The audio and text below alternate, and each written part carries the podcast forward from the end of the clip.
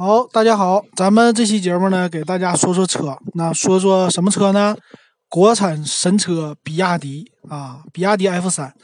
那这款车呢，可以说现在啊，作为咱们国产汽车里，或者说任何一个品牌的汽车轿车里，算是入门级最便宜的一款轿车了。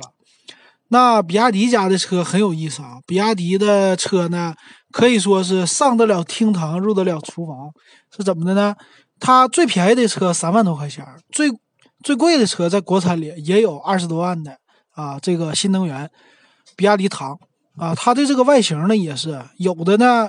最便宜的这款车 F 三的，它的外形可以推到他们家刚开始造车这个时候，然后呢，最新的外形又是奥迪请来的中间，所以说它的车的年代感非常强。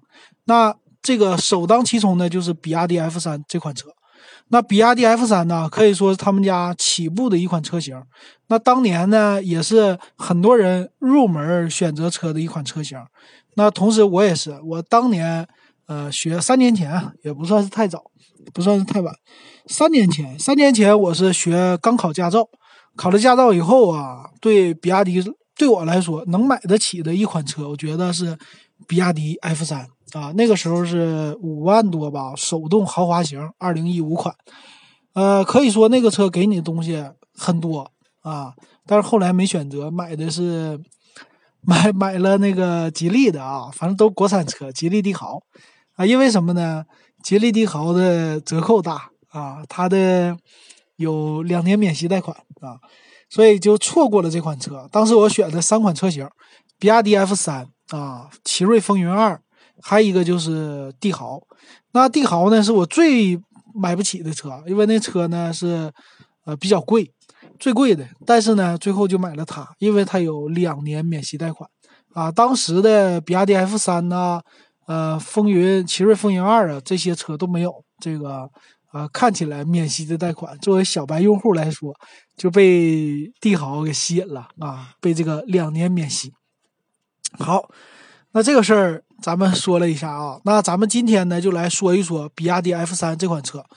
呃，比亚迪 F 三呢，首先啊，它在二零一八款的车型里边是很有意思的。它不像现在很多的车型，他们把老车型给废掉了，他家不是，他家依然在二零一八款保留了一个叫呃手动经典型。那手动经典型呢，它的外形啊，就是他们家最经典的比亚迪 F 三刚上市的那款。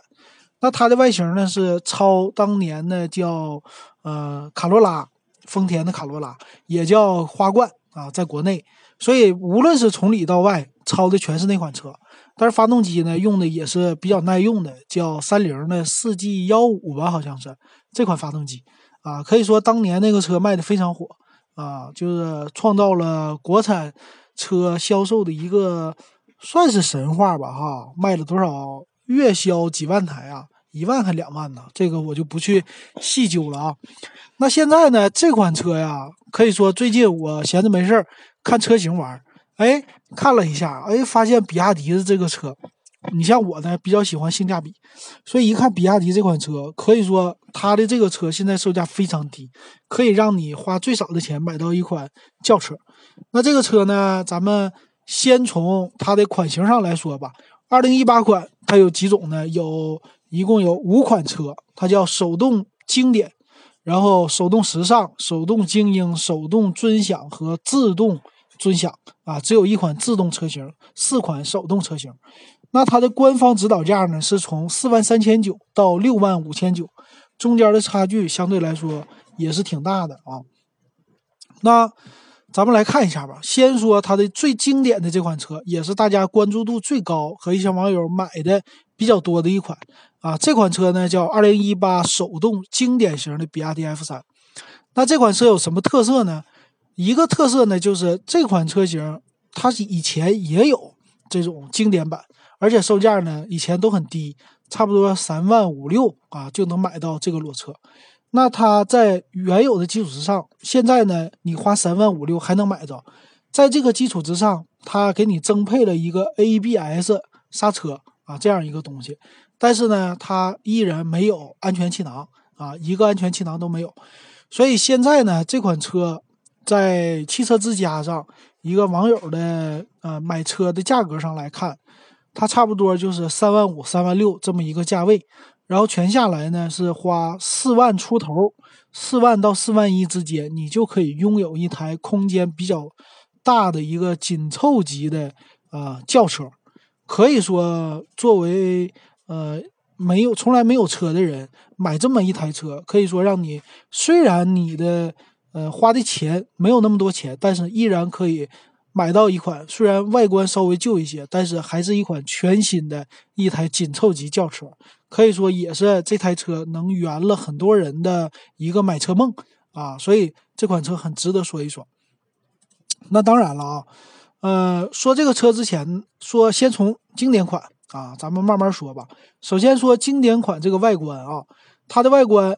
是和丰田花冠一样的。现在这个车型呢，其实满大街上你见到的不是那么多了，但是还是比较一个耐看的一个外形。因为什么呢？它毕竟是从人家丰田那儿拷过来的，啊，一点一点复制出来的。那它的一个外观呢，首先这个大灯属于是那种双眼睛式的大灯，比较老的这种外形。那并没有雾灯啊，它的这个造型。那车前车前呢是比较旧。车侧呢，其实就不算是太旧的一款车了。车侧呢，它的全系啊，就算是新款，其实它整个的侧面造型没有太大的一个改变。那屁股这方面就是完全没有改变了，可以说新款的2018款啊，从2015改款到2018款，它其实屁股的变化都不大啊。可以，而且后边呢是带。那个雾灯后屁股啊，也有那个示宽灯，所以整体来说，这个车的屁股，我觉得虽然是老款，但是还是最耐看的一个地方啊。无论新款老款都是这样的屁股。那再说里边的内饰啊，内饰就比较老了啊，它是一个四幅的方向盘，非常旧的一个款式。然后中间呢整个的造型啊，依然它是延续着他们的老款 F 三，也是丰田。卡罗拉的这种造型，中间一个收音机，两边四个出风口啊，这个出风口位置呢还算是可以的，属于是在呃和你仪表是一排的这么一个位置。然后呢，手动的一个空调啊，再加上一个手动的一个呃内循环、外循环的一个调节，再加上手动挡，然后全车都是塑料，塑料件没什么搪塑这些东西，因为价格在这摆着。但是很有意思的是，它的座椅竟然给你配的是一个仿皮座椅，啊，没有用这种织布座椅，可以说这也是他家出的最低配车型的一大特色了。虽然三万多块钱，但是呢，依然给你配一个仿皮座椅，这点很有意思啊。那这是它的一个中间内饰了，那整体的座椅呢还是不错的吧？然后车的空间也是不错的。那一会儿咱们在参数里说，这是。呃，这是一个呃老款的外形，然后呢，呃，再往上就是一个新款的外形了。那新款的外形呢，其实他们家的这个造型就是跟着卡罗拉的换代来走的，但是外形和卡罗拉还有一点不同。那算是新款的这种比亚迪 F 三呢，是二零一八款的，它的车头的造型呢就是比较犀利了啊，它的眼睛。这个车灯的位置由原来的两个圆形的车灯，变成了稍微来说可以啊有一点棱角分明的这种样子，但是你还是能看到里边有两个卤素的这个圆形的车灯啊，可以说大灯的造型方面稍微啊就变得能够时尚一点了。然后呢，在它的后视镜方面，因为经典款的后视镜就是一个黑色，连喷漆都没有啊，为了省价格，但是呢。到了精英型或者说时尚型开始啊，它的这个后视镜方面都带了，就是呃，这个算是什么呀？呃，转向灯对吧？集成转向灯。然后呢，前面的保险杠其实比老款的看起来是更加的饱满啊，更加的呃，算是厚实这种感觉啊，只是一个造型方面的。但是咱们看看这车的侧面啊，和老款相比，其实。没有什么区别啊，依然是这种曲线比较多的一个侧面的造型。那屁股上就不多说了，和老板是一模一样的。那中控呢？中控这个手动时尚型和手动精英型啊，它的这些中控造型是一样的，也是一个四辐式的方向盘，但是在方向盘上就不是一个颜色了，而是在你中间摁喇叭的位置呢，它是有两边有一个银色的点缀，属于银色黑色的一个配饰，再加上比亚迪的大大 logo。那中间这个位置呢，其实它的造型就比较算是一个新的设计了。首先呢，它的旋钮是采用了这种圆圆的旋钮方式，并不是以前那种拨档的那种方式了。啊，所以这个变成了不是中间的，呃，像拧钥匙那种的，而是说像一个旋转的这种按钮。呃，中间呢还是用的收音机，但是按钮的排布呢相对来说也比较时尚一些。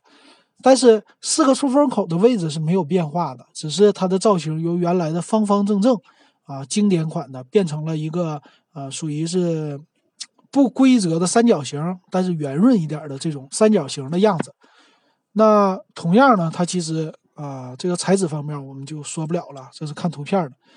那座椅方面呢，应该是和这个老款的是差不太多的啊，都是仿皮座椅，可以说空间也是没有什么变化的，只是差在了一个中控的这么一个外形，这就是它车的一个外形方面了。那到里边，它的发动机舱啊。发动机舱就很有意思了，它的发动机舱布局呢，无论是经典款还是现代款，它们俩都是一样的，用的发动机型号也是一样的，所以这点可以看出来，经典款为什么有这么多人买啊？他们就觉得，呃，里边三大件是一样的东西，只是外观差了一点，少了一个，呃，这个安全气囊，但是呢，能让你用最低的价格买到这车，所以他们还是愿意花这个钱来选择的。好，那咱们就来看一下这款车的一个参数配置。之后呢，咱们再说一下这个车有意思的一些事儿啊。首先，参数配置上，咱们手动经典一直到自动的，它们之间有什么差别呢？首先，在它们的一个车身尺寸方面啊，这个老款呐，老款是。四米五三的一个尺寸，然后新款呢是四米六零，差了一个七毫米啊，实际差不了太多。那宽度方面呢，都保持一样的啊，只有最高配的是一七一六一米七一米七一，普通的都是一米七零啊，差的也是几毫米的差别。车身高度呢都是一米四九啊，然后最高配的是一米四八。那轴距呢全部。啊，除了最高配，最高配是两米六一五啊，二六一五，然后其他的都是二六零零啊，可以说手动的低配和经典型啊都是一样的，只有最高配的手动和自动才是稍微多了那么一点点。那其他方面啊，这个最小离地间隙都是一百七十毫米，就是十七厘米，油箱的容积也都是五十升啊，行李箱也都是一样的，四百三十升这么一个。然后发动机型号呢，全系都一样啊，叫比亚迪四七三 QE 这款发动机。那一点五升的自然吸气的一个发动机啊，一点五升排量，可以加九十二号汽油啊。缸盖、缸体全部都是铝合金的，是多点电喷的一种方式。那它的变速器呢，除了最高配是六档双离合之外，其他都是五档手动。这点上来说，还是稍微弱弱一些啊。要是配上六档手动，在最高配的手动挡里应该会更好。呃，其他方面呢都是承载式车身，机械液压助力，相对于来说转向会比电动的沉一些啊，吃力一些。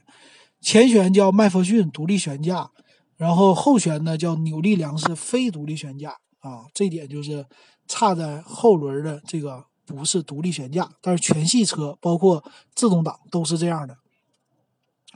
那它的一个刹车呢，前前盘后鼓，这是最低配和次低配啊，这个车的外形。然后呢，高配车型啊，全部都是后置是盘式刹车，但是全系的胎呀都是一九五六零十五寸的，但是呢，备胎全系都有一个全尺寸备胎，这点还是不错的啊。那安全气囊啊，这点是。手动经典和手动时尚就是次低配这两个全都没有安全气囊，那只有从四万八千九的手动精英型开始，一直到最高配才有安全气囊。但是呢，ABS 还有 EBD 全系都标配，还有儿童座椅接口全系标配。那只有自动挡的车型是带刹车辅助，还有 ESP 车身稳定系统的。然后上坡辅助也是只有自动挡车型才有，其他车型都没有。倒车影像全系都没有啊，这点也是很有意思啊。然后电动天窗全系都没有，只有选配最高配里啊和次高配手动和自动这些才有电动天窗的一个选配，就可以看出来这个车给你的就是代步家用啊这种没有奢侈的东西。那从四万八千九的车起呢，才是铝合金的轮毂，其他都是钢圈的轮毂。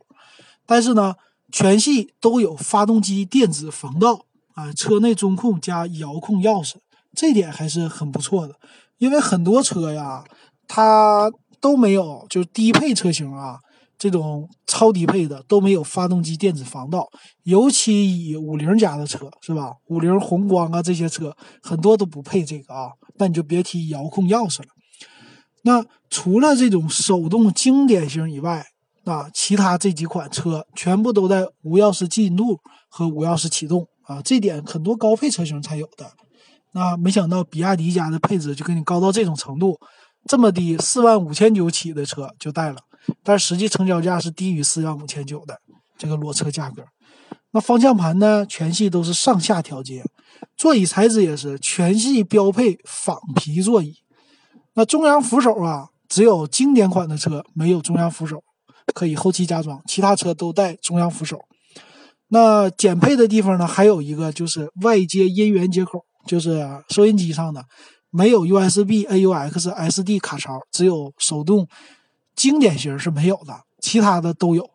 然后呢，除了这个经典型的喇叭之外，其他都是六到七个喇叭，也可以说这个六到七个喇叭也是一个比较高的配置，因为很多国产的一个低配还有合资低配车型都是四个喇叭，所以这点能看出来，比亚迪在这上也是给大家没省钱的。但是手动经典型的只有两到三个喇叭，是怎么的呢？只在你的前门上有俩喇叭，哪儿了都没有了啊！这很有意思。那近光、远光全系都是卤素车灯，只有最高配手动和自动挡的车型才有 LED 日间行车灯和前雾灯，我觉得这点也是统一的。但是呢，大灯高度可调又是全系标配的。那前后电动车窗全系标配。那电动后视镜调节全系标配啊，这点可以看出来，这个三万多的手动经典型非常厚道。因为很多包括哈佛呀一些车呀，尤其是那个宝骏和五菱家，很多车型都不带这些啊。那五六万的都有的都不带后视镜电动调节。那化妆版呢，只有四万八千九的手动精英型以上才有遮阳板化妆镜，这才有啊。但是全系手动空调，那这个就是他们的一个车型配置了。可以说啊，就是你买手动挡的车，可以说基本上啊，该有的东西基本的都有了。那买哪个车型呢？一般来说啊，你要是选择花最少的钱，你就买手动经典型。这个呢，车适合跑在农村，我觉得农村地区。因为呢，它的安全性相对来说比较差，只有安全带。那这样的呢，适合一些不是跑高速公路的情况下，跑一些乡道啊、县道，只要时速低于六十公里，它的安全性是有保障的。但是超过六十公里，尤其到八十公里啊，你要是真的啊遇到交通事故，没有安全气囊，稍微来说还是差一些的。但并不一定说所有事故都死亡啊。啊，这主要还是看谁开车啊，看人。那一般来说呢，其实手动精英型这款四万八千九一个厂商指导价的，实际成交价可能会更低，可能四万三左右吧。那这个呢，其实也可以说大部分家庭代步是足够了啊，全下来也就五万多块钱，可以说性价比非常的高。那这个车呀，咱们说点有意思的事儿啊，就是我逛这款车的论坛的时候。那很多网友啊，很多老司机买了这个车八九年了还在开，那他们呢其实开的都是和类似现在的手动经典型非常像的。那他开这车怎么样呢？首先来说，这车用十年是能用的啊，并不是说会给你扔在半路上啊。这个基本的保障是有的，就是说它的三大件啊，毕竟这么多年了，耐久度还是可以的，没有说特意说出来他们家的耐久度啊，尤其三大件的毛病多的，你只要不买自动的双离合型、手动挡型都可以的。然后呢，它的整车质质保还是挺长的，是四年十万公里，这也是比亚迪家的一个特色啊。就只要你上 4S 店去保养，或者说找一些大的品牌这种店去保养的话，你四年的时间都不用担心这个车有问题。有问题了就去找 4S 店去索赔，哪怕你的一个呃什么小开关啊不好用了。玻璃升降什么不好用了？很小的细节的东西，包括你什么烟灰缸类似这些东西，小的只要有问题，你都可以去 4S 店索赔。那作为一个三四万块钱的车呀，它能让你四年的时间能够给你这个保障，我觉得是完全啊非常可以让人放心的了。那四年它的保值率啊，四年以后出了保修以以后，可以说已经降到非常低了。那对你来说换个车成本也不高。啊，所以说这点还是不错的。那网友的评价呢，就是说这车肯定有一些小毛病了，毕竟它的价钱在这摆着呢，相对来说比较低。但是呢，啊，他们开了八九万公里以后，有的人都已经有感情了啊，开了八九年，开了十几万的都有这种人。那这款车呢，还有一个特色就是他们家老款的发动机啊是用的三菱的发动机，还有呢就是说他们家仿的后边他们家仿的。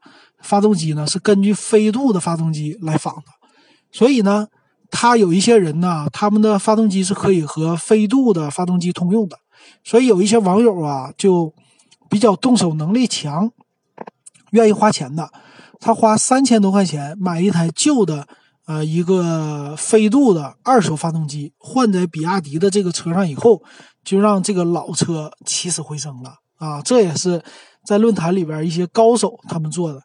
那有的那个车呀，他说我钱不够，我修不起了啊，我我换不起车，但是我能修得起。那发动机呢？如果大修的话，可能要两三千块钱，所以他就不如在网上花两千块钱买一个二手的飞度的发动机。相对于来说，日本飞度的这发动机比那个本田吧。发动机还是很可靠的，买了之后呢，再花点钱做一下改装，就能装在比亚迪车上，所以花个三千块钱就够了。这也是很多网友觉得这个可玩性的一方面。那回过头来啊，这款车买比亚迪手动经典型的，在论坛上爆料出来的人还是挺多的啊。他们买了车以后呢，可以说有一些人吧，就是从来没买过车。自己家的第一台车，那买这款，买这款呢代步用啊，尤其是在这种啊不是大城市，其实这不讲究面子的情况下的话，买这款车的外形啊，虽然是经典一些的外形，但是毕竟是新车啊，用起来还是比开一些二手车呀，或者说开一些面包车更舒适的。所以，如果你是在广大的一个几线城市吧，比如说。呃，三四线或者说乡镇的这种，你家里边想用第一台车的情况下，其实买比亚迪 F 三呢，这种经典型，我觉得还是不错的。花四万出头就可以买到一个空间比较大的啊，轴距二二六零零，可以说后边的第二排坐的空间也是不局促的啊。这样的情况下买一辆车更好的。其实它的这个车轴距啊、尺寸呢，其实比什么一些。啊，风云二啊，还有一些紧凑型的 SUV 啊，它的这个轴距都是更大的。像一些紧凑型，包括宝骏的五幺零，这个卖的很火的紧凑型的 SUV 啊，它的轴距也不过是二五五零啊，反正是二五几几，不到二六零零的。你二六零零呢，其实再多一些，二六八零就和哈弗 H 六的这个轴距是一样的了。所以说，这轴距相对于来说还是够用的。那它的跟它比呀，就很有意思了。就是现在你在市场里，你能买到三万多块钱的车，新车你能找到谁呢？可以说非常少。以前我们都说开那个叫奥拓啊，老奥拓，就是现在叫江南 TT，那个车是创造了最低轿车的一个入门价格，是一个微型。那个车呢是两万多块钱，当年两万五吧，是最低最低的价格了。但是它这个可是紧凑级的一个。轿车，对吧？不是一个微型车，所以它的价格呢，它的这个配置相对于来说，三万出头的价格非常高。和它同级别，现在花三万多，你能买什么呢？比如说宝骏家的叫三幺零，宝骏三幺零，它那个车呢也是三万六千八是它的最低配。那它那个最低配啊，就是配置比较寒酸啊，也是没有安全气囊的，什么都没有。但是呢，它的轴距比这个车小，它唯一好处就是它的外形啊比较比这个车好看，而且是一个两厢车。这车好歹是个三厢车，所以呢，比亚迪的这个车啊，就是三万多一直到四万多块钱儿这个车能满足谁呢？就是满足一些家用的，甚至一些用户啊，你可以拿它进行一些简单的拉货。